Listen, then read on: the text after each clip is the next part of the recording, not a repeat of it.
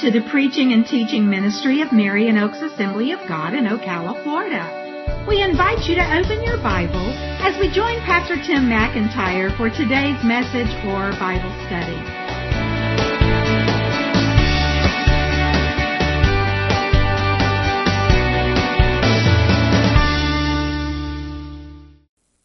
Many times I start my sermon with a question so you can start thinking about where we're headed what God wants to speak to us about. And I've got a series of questions for you this morning.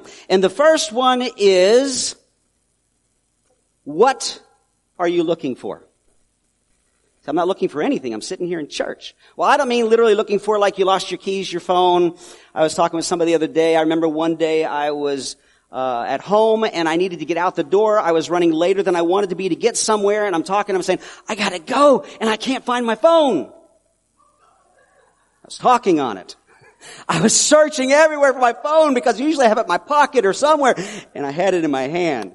I've heard people do that with their glasses on top of their head, whatever, but that's not the kind of looking for I'm talking about. What are you looking for? What are you pursuing? What are you seeking? What are your goals? What is really important to you? Because all those things are related. Now there's a great test to find out what is really important to you because you can say something's important to you because you want it to be, but it really isn't. The test for what's really important to you is what you spend your time on and what you give your money to or spend your money on. Now this is not a sermon about money. Don't get nervous. But that's a really good test for what's important to you. What you spend your time on and what you spend your money on. And there's a lot of possibilities, a lot of great possibilities for many people. And, and, you can have a number of things that are important to you. In fact, all of us do.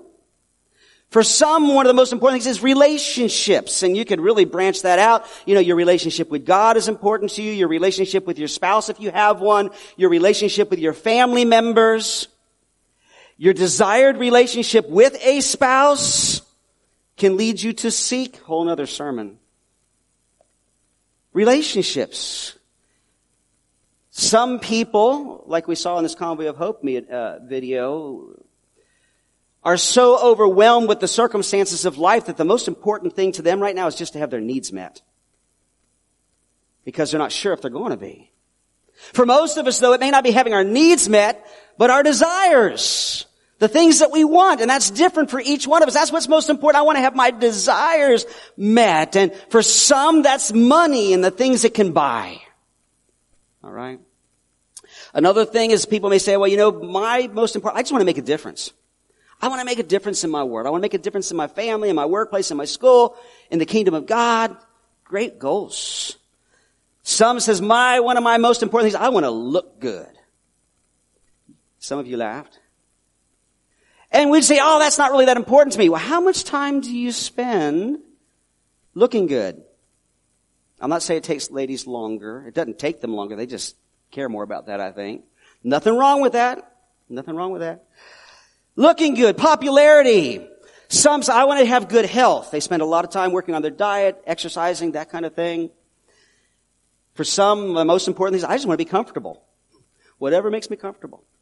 Whatever makes me happy. Whatever brings me pleasure. Some people pursue power, some prosperity. There's a lot of overlap there, and that's just a short list, but it covers a lot of the major ones of things that are important to people, things that people seek, things that people pursue. And that introduces this new sermon series. It's just going to be a four week sermon series at this point. God could change that. And the title of the series, and I felt like this is where God wanted us to go here at the beginning there, is Seek First. Seek First. Our key texts we'll refer back to each week is Matthew chapter 6 verse 33, where Jesus in the Sermon on the Mount said, but seek first the kingdom of God and his righteousness, and all these things will be added to you. What are these things? We're going to talk about that this morning. But Jesus said, seek first. Seek first.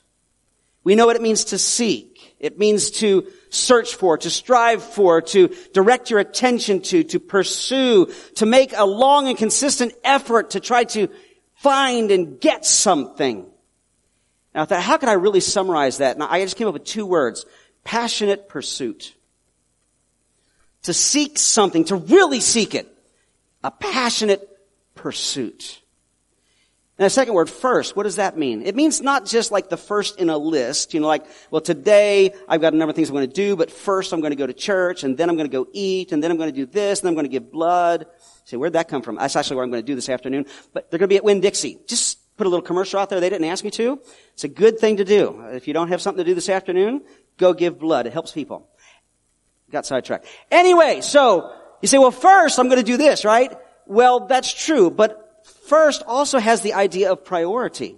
There may be things that are more important, but you don't do them first because you want to do them at a time that is better for that. I've, I've talked about that before as far as your personal devotion, spending time with God, reading His Word in prayer. Many people do it early in the morning, but people that aren't morning people, that may not be the best time. And if you really want to put that first, you won't do it first. You'll do it later when you're more focused, less distracted, and that kind of, so that's just an illustration. So what we're talking about, that which is most important that we are going to pursue passionately. Okay? We're going to do it more passionately, more diligently, more importantly than anything else. And that is something you have to choose. Only you can choose what you're going to seek first. So the title of the message today is, What are you or what will you seek first?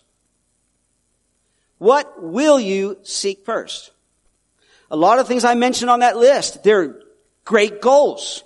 A lot of them are things that we should pursue. God wants us to work hard and support ourselves and provide for our families. God wants us to invest in relationships, especially within families, but within the family of God. God wants us to pursue people that don't know Jesus and make an impact in their lives. And God's not against many of the other things that were mentioned too. But what will you seek first? Let's take a look at our passage in Matthew 6, verses 25 to 33. It's part of the Sermon on the Mount.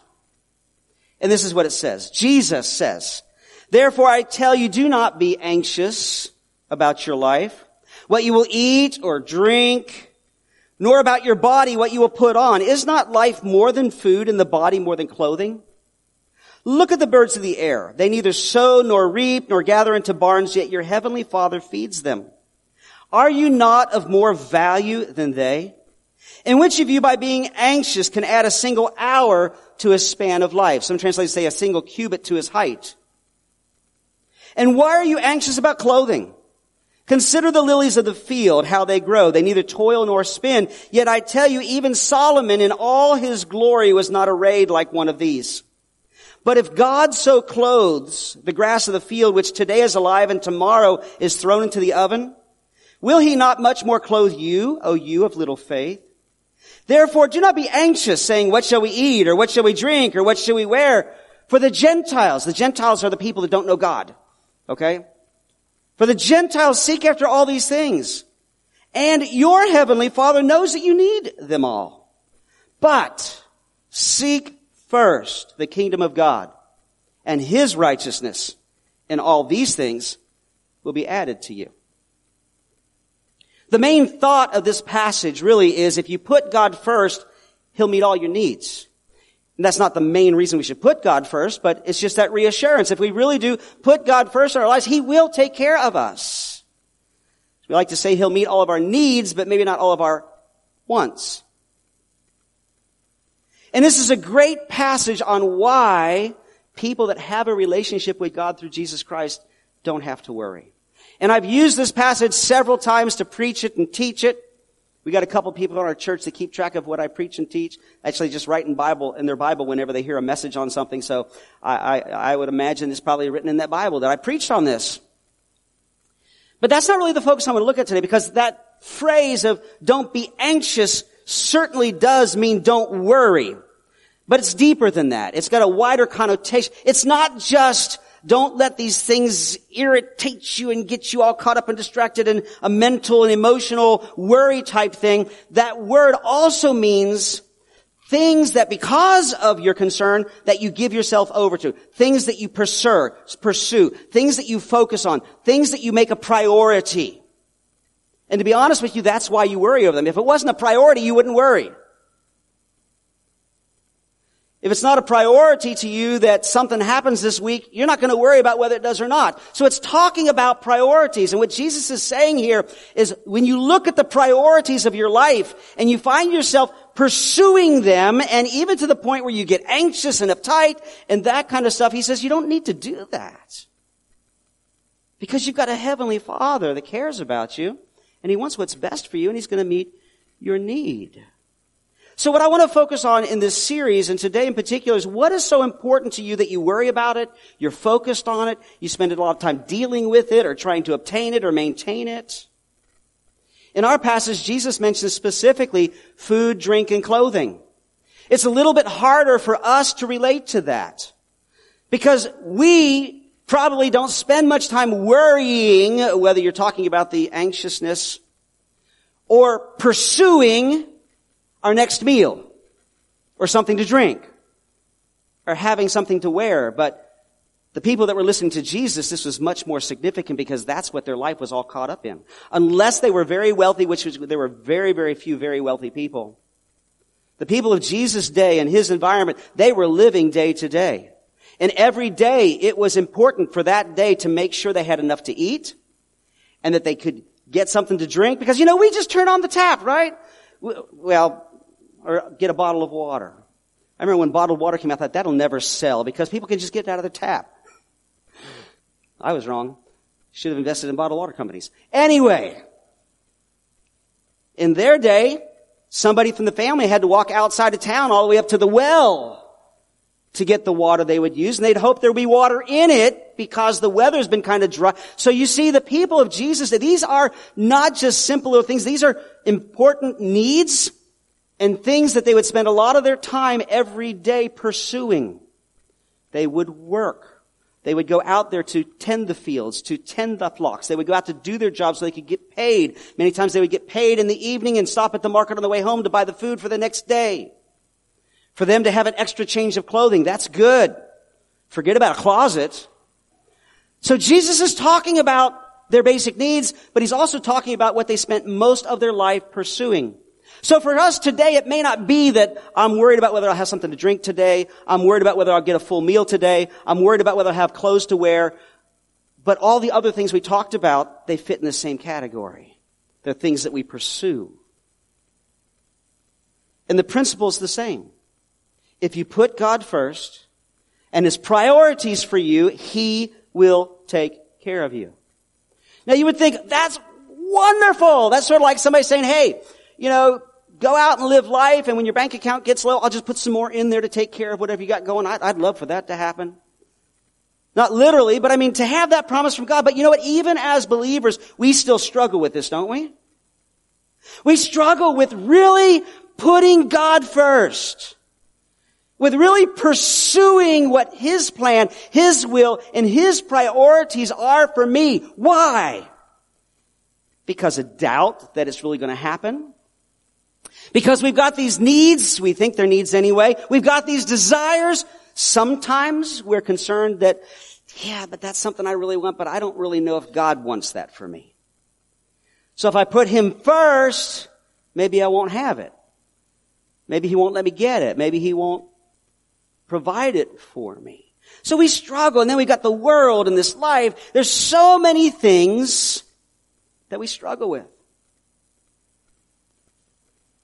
So again, the question, what will you seek first? We find that most people that don't have a relationship with God just pursue whatever makes them happy. Now that doesn't mean they're selfish because what makes some people happy is to make a difference in other people's lives.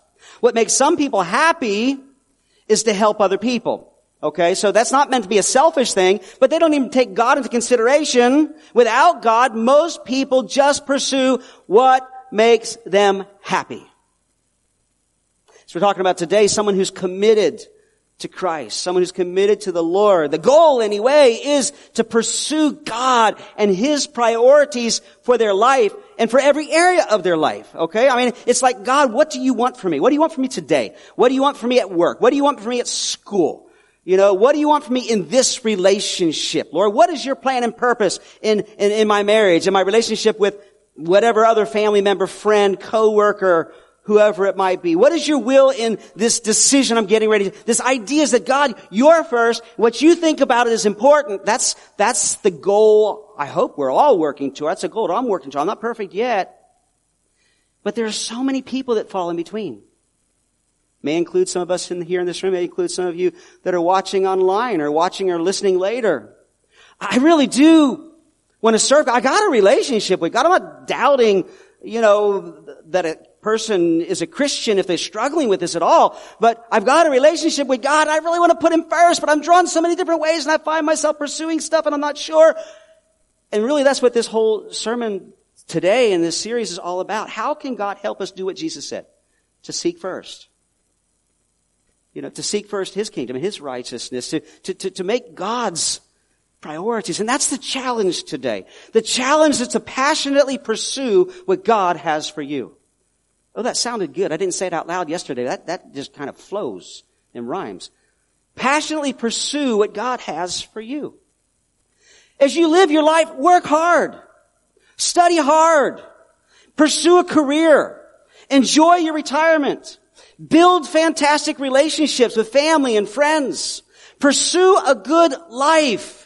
None of those are bad. But don't make any of those things your first priority. That's what Jesus is challenging us with. And I think it's a great challenge to begin the year with. So why should I do it? Well, it'd be very easy because it's the right thing to do. God created you. You should serve Him. You should do what He wants you to do. That's a very valid answer. But I want to give you some more appealing answers than just that, although I'm sure we have desires I want to do what God wants me to do. I just want to share with you a couple of benefits of passionately pursuing God and His priorities for your life. They're illustrated, most of them in this passage, others from other places in scripture, but some, some benefits of passionately pursuing God and His priorities for your life. Number one, God knows and wants what is best for you. I don't mean God knows you. He does know you, but He knows what is best for you. And He wants what is best for you. We don't always believe that because God allows things, causes things, keeps us from having certain things. We, you know, sometimes He's involved in that. And it's like, but, but God, you know, we all think we know what's best for us. So does a two-year-old. Now, I'm not trying to insult you. I'm not trying to say you're like a two-year-old. There in many ways we are compared to God, not like a two-year-old. We're a lot more naive and anyway. You know, a two-year-old, a three-year-old think ice cream for every meal would be fantastic. Make life wonderful. And in between your favorite candy. We look and say, that is not good for you and you, well, I don't even need to tell why it's not good for you. We all understand that. But in God's sight, God knows us better than we know ourselves. God created us and each of us is an individual, but the human race, He knows what's best for us. He knows how He created the world to function in the best way. He knows what's best for us in, in our health issues, in our, in, in our relationships, and in, in everything. But we struggle with believing that. But He does.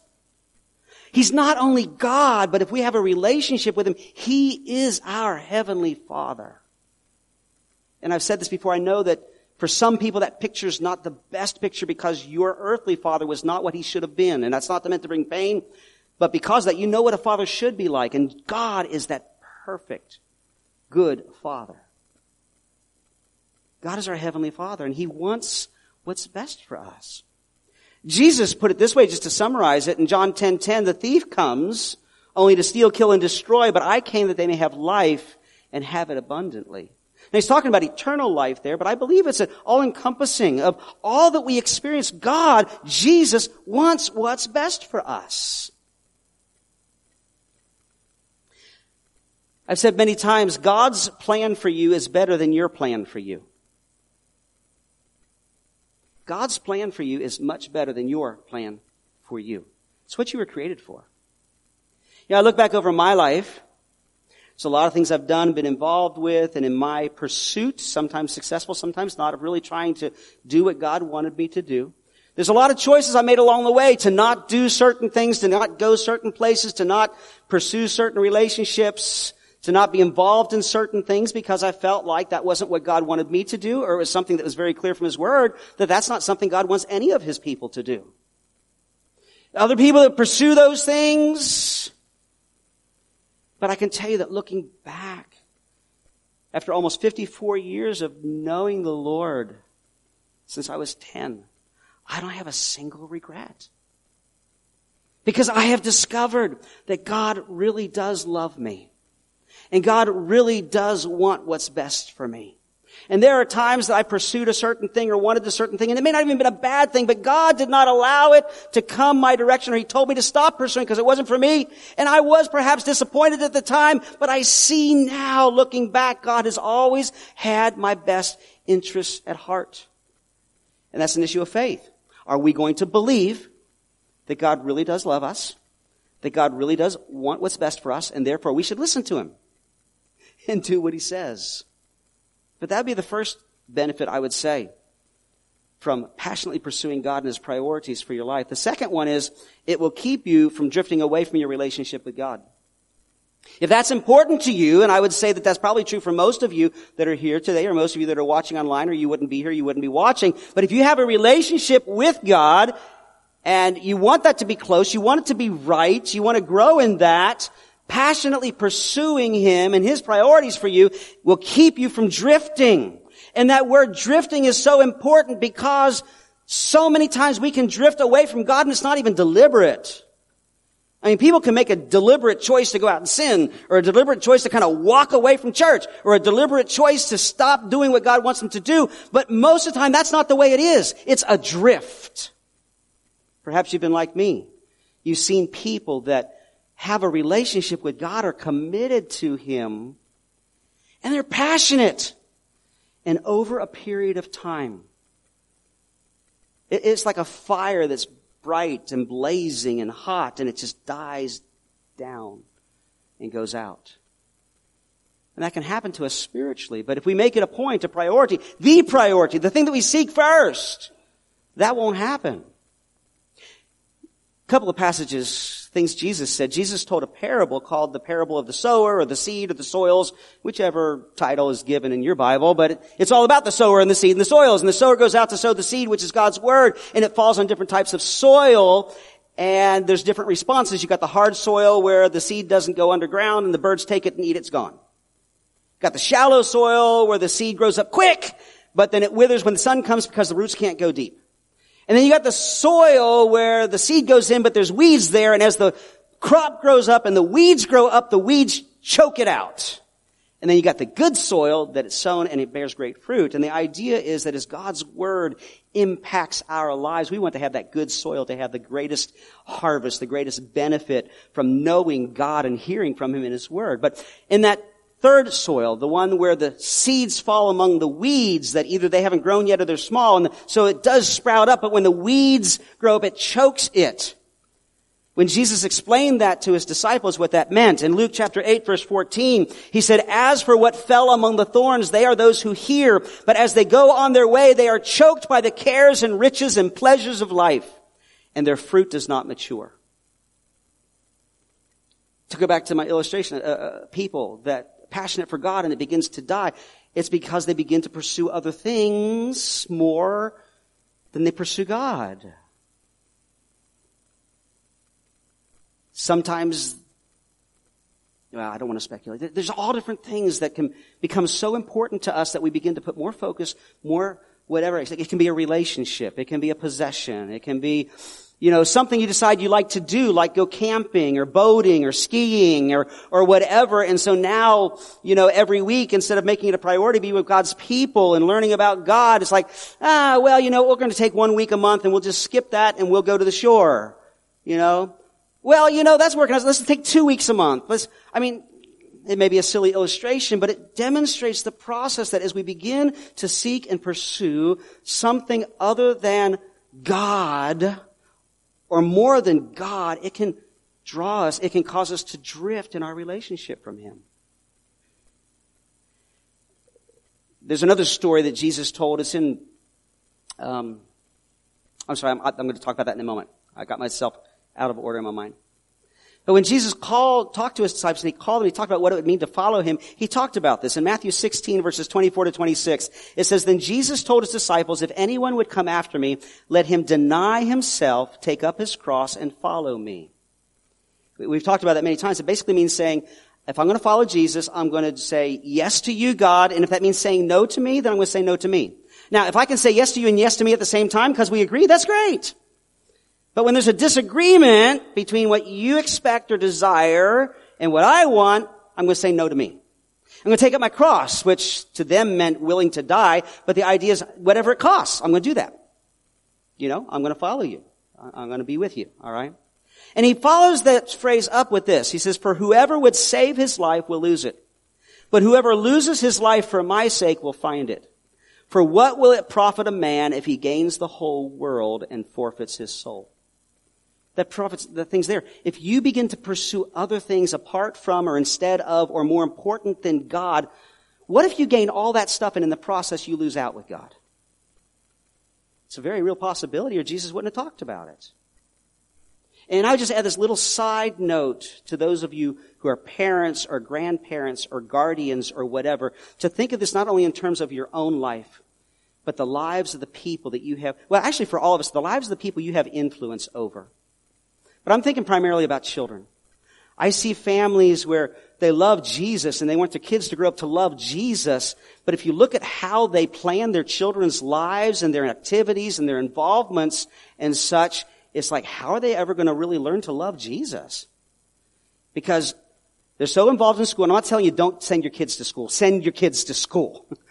Help them to get a good education. But the focus is so much on grades and excellence and scholarship and getting that, and all those things are good things. Please, I'm not downing any of that. But working so hard on that so you can get that scholarship to go to that college, to have that career, that the child's spiritual life suffers. Or they push them or allow them, encourage them to get so involved in athletics, and athletics are wonderful. Not bad. But so getting involved in athletics that now we can't go to church this weekend because we got this tournament over here and we can't do it because the practice over there and we can't do this, we can't do that. You have to weigh and balance, pursue those good things, but don't let them become more important than your pursuit of God and help your children to learn to do the same thing. What good will it do if they have a great run in athletics and maybe even make it into the pros or they have a great occupation, they're making a bundle of money, but they end up not serving Jesus, die and go to hell. Again, I'm not telling you don't let your kids get involved in athletics. Don't pursue them to be excellent and do well in school or any other thing or ballet or whatever it might be. But help them to learn what we're trying to learn. Pursue God first. Make it most important. Third one. There's just four. Benefit to really pursuing God. You may not get all that you think you want, but you will have all that you truly need. That's what God promises.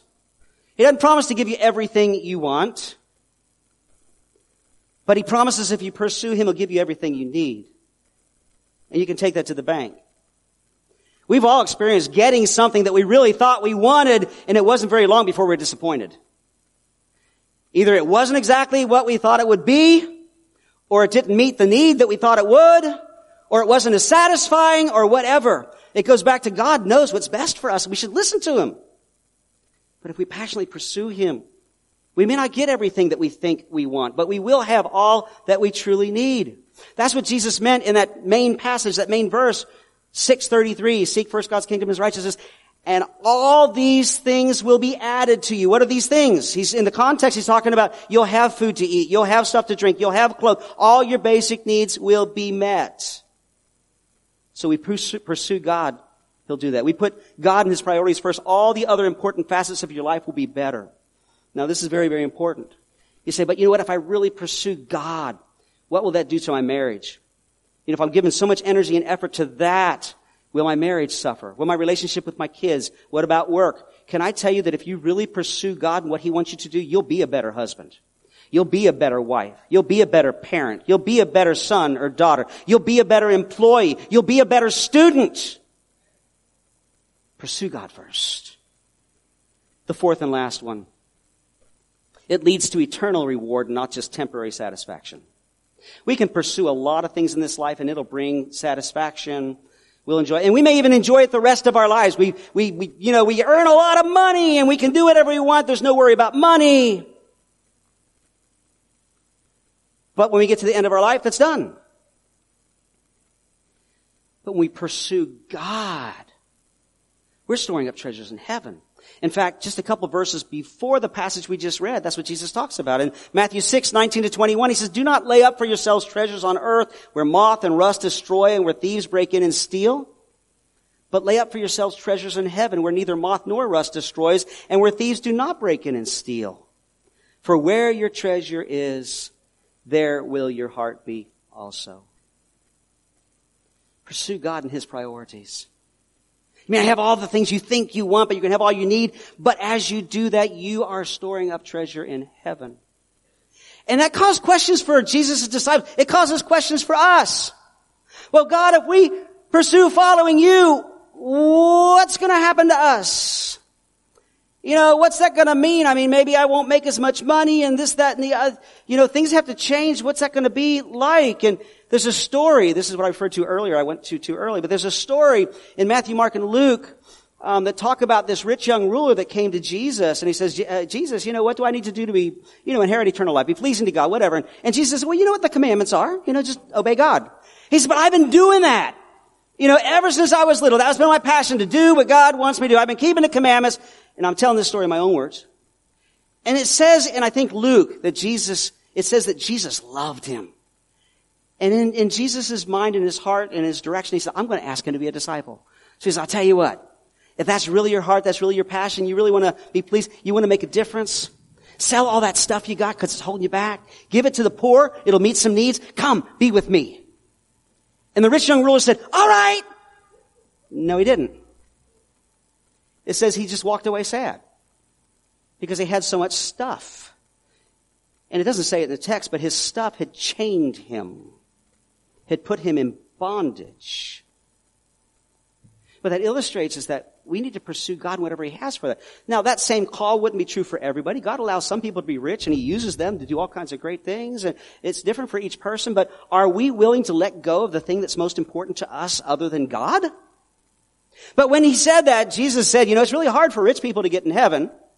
It's actually hard for anybody to get in heaven because it takes Jesus to get there. When you trust in Jesus, it's easy to get there. Um, just not always easy to live out. But anyway, he says hard for rich people. And the idea being that there's so much stuff they want to cling to instead of pursuing God. And um, in their society, they thought the rich people were the ones that were blessed by God, so they must be closest to God. So if they can't get to heaven, what's going to happen? And, and, and, and so Peter, he, he comes to Jesus in Mark chapter 10 verses 28 to 31. So Peter began to say to him, see, we've left everything to follow you. He's like, that guy was rich and he wouldn't do it. Well, we're not rich, but you know, we, we did that. What's going to happen to us? Jesus said, truly I say to you, there is no one who has left house or brothers or sisters or mother or father or children or lands for my sake and for the gospel who will not receive a hundredfold now, in this time, houses and brothers and sisters and mothers and children and lands with persecutions. He says it's not going to be easy. And in the age to come, eternal life. But many who are first will be last, and the last will be first. People that are first in this life, they don't pursue God, they're going to end up last. People who may be seen to be last in this life because they're pursuing God and because they don't have all this stuff, that whatever, whatever, but you know what? They're secure with God and they have an eternity you can't beat. But Peter says, what about us? We've left everything. And in Jesus' response, without digging too deeply, he's basically saying, it doesn't matter what you've left, it will be worth it. It'll be worth it in eternity, but it'll even be worth it in this life. And you know, the disciples, Jesus was talking to all of them, except for Judas, who was a traitor and took his own life, and John, who died at an old age. All of them died horrific deaths because they followed Jesus. But I would venture to say, because I've not interviewed them yet, I'll talk to them when I get to heaven, that if you could talk to them and say, was it worth it? Was Jesus right? They say yes. We didn't get rich or whatever, but because of our relationship with Jesus and the peace and the joy and the love and all those other things, and now eternity with God, it was well, well worth it. Sort of like saving for retirement. If you do it well, you're glad when you get to retirement. If you don't, you may have fun along the way, but you're going to be hurting when you get there. Eternity is much more significant than retirement. So as we wrap this up, I first want to ask this because all these statements, all this stuff we've looked at has to do with God's children. And I want to ask you, are you God's child? Some would say, aren't, isn't everybody a child of God? Biblically, no. God wants everyone to be his child. God is not everyone's father, he is everyone's creator. But the Bible is very clear that the sin in our lives has broken that relationship with God and, and from, from the time we were born.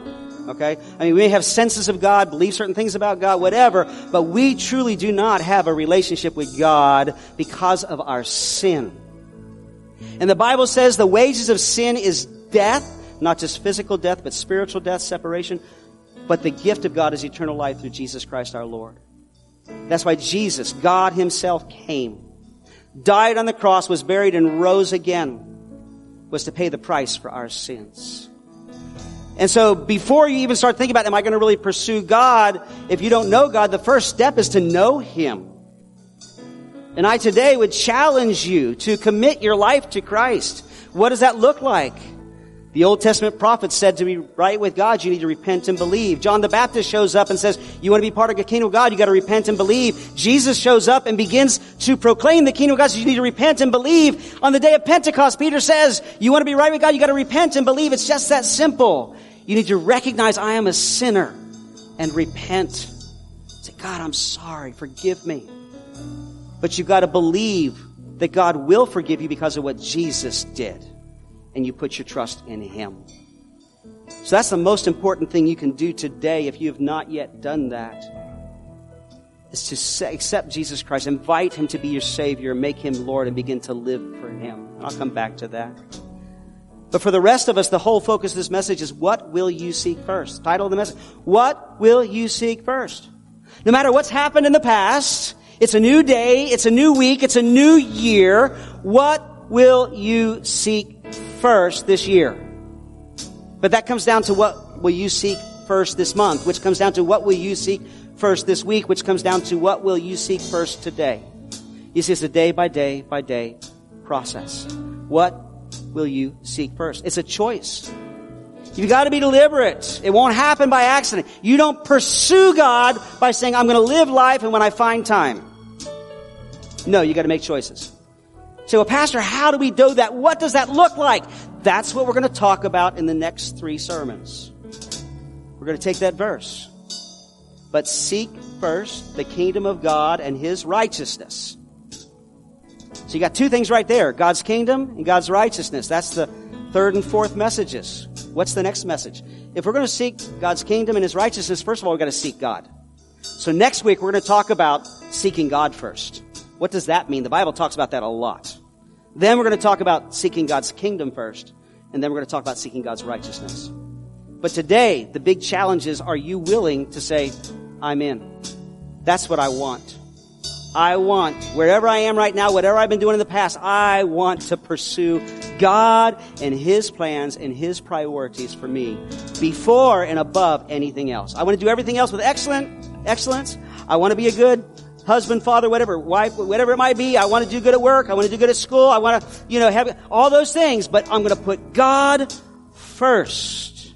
Put God first. I want to surrender to Him. Let's all stand together. We just bow our heads and close our eyes for just a moment? And before I go on with anything else, I just want to ask, are you here today and you'd say, Pastor, you were talking about me a minute ago. I don't have a relationship with God through Jesus Christ because I've repented of my sins and I put my trust in Him. I've tried to be a good person, whatever it is you've tried to do or whatever, but today God's speaking to your heart and He's saying you need to surrender your life. You need to repent of that sin in your life. But the good news is God says, I'll forgive you because of what Jesus did. And if that's you, you say, today is the day I want to become a Christian. That's what it means. I want to be saved, born again, spiritual terms, but all just means I want to turn to God and put my trust in what He's done about my sin and have a relationship with Him. If that's you, would you just slip your hand up? Because I want to pray with you and pray for you. Anybody say, that's me today. I, I want Jesus more than anything else in my life. See a hand? Anybody else? A couple of hands? A couple of hands? All right? All right? There may be those who are watching online. They'd say, that's me too. So I want to lead you in a prayer. And I want to encourage you to pray something similar to what I'm praying because you're the one that has to do the praying, okay? But just go to God and say, God, today you've spoken to my heart. I recognize that I am a sinner. And my sin separates me from you. And I ask that you please forgive me, not because I'm so good or because I can earn it or whatever, but because Jesus came and died to pay the price for my sins. Please forgive me. I believe that Jesus is God and He came and He died for my sins. He was buried and He rose again to new life. And you want me to have new life. So I accept that today in Jesus' name. And I pray that you would help me to live for you. In Jesus' name. Amen. Amen. If you say, pray that prayer, I would love to talk with you about what the next steps need to be. You need to, you need to follow Him by, by going to church and reading your Bible and praying and all that kind of stuff. We got some stuff we can give you to help you pursue that relationship. But right now, the worship team is going to begin to lead us in some songs. And I just want to challenge those of us that know Jesus. If you, if this heart, if this message stirred your heart, and you say, God's speaking to me, and I just want to commit myself to pursue Him. I don't know what that's going to look like just yet. I'm not sure how good I'm going to do it, but I'm going to try my best and I'm going to need some help. But that's the way I feel. I want to pursue Him. I want to invite you to come down and just begin to pour that out to Him. I'd love to come pray with you. You got some other elders that might would like to pray with you too, but go ahead and come right now. If that's your heart, God's dealing with your heart. I want to pursue Him. I want Him to be first. I want what He wants first. I want His priorities in my life. I want to be the man He wants me to be. I want to be the woman He wants me to be. I want to be that husband, that wife. I want what He wants. I invite you to come. Just a couple of moments. Either we'll close in prayer or we'll say we're not closing in prayer because we're seeking God. Just go home when you want to go home. But if that's your heart, come. Respond. In Jesus' name. I'm going to ask the worship team to continue to play and sing. And I just want to, let's say, when you're ready to go, you go. Go in God's blessing, go into a great new year serving Him. But I'm going to ask them to keep playing and sing because some of you might want to seek God longer. Some of you didn't come down. You might say, oh, you know what? I should have gone down. I want to go down. You may want to find a different place to play, right? Pray right where you are. I just want to encourage you not to be in a hurry to leave, but apply this message to your life by talking to God about it. If you want somebody to pray with you or talk with you, we're here. God bless you. When you choose to leave, leave.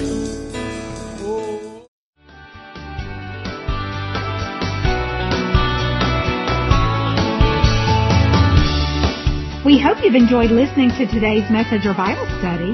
For more information, please contact us at area code 352-347-3001 or visit us online.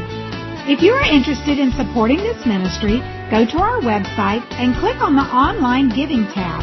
Our website address is www.marionoaksag.org.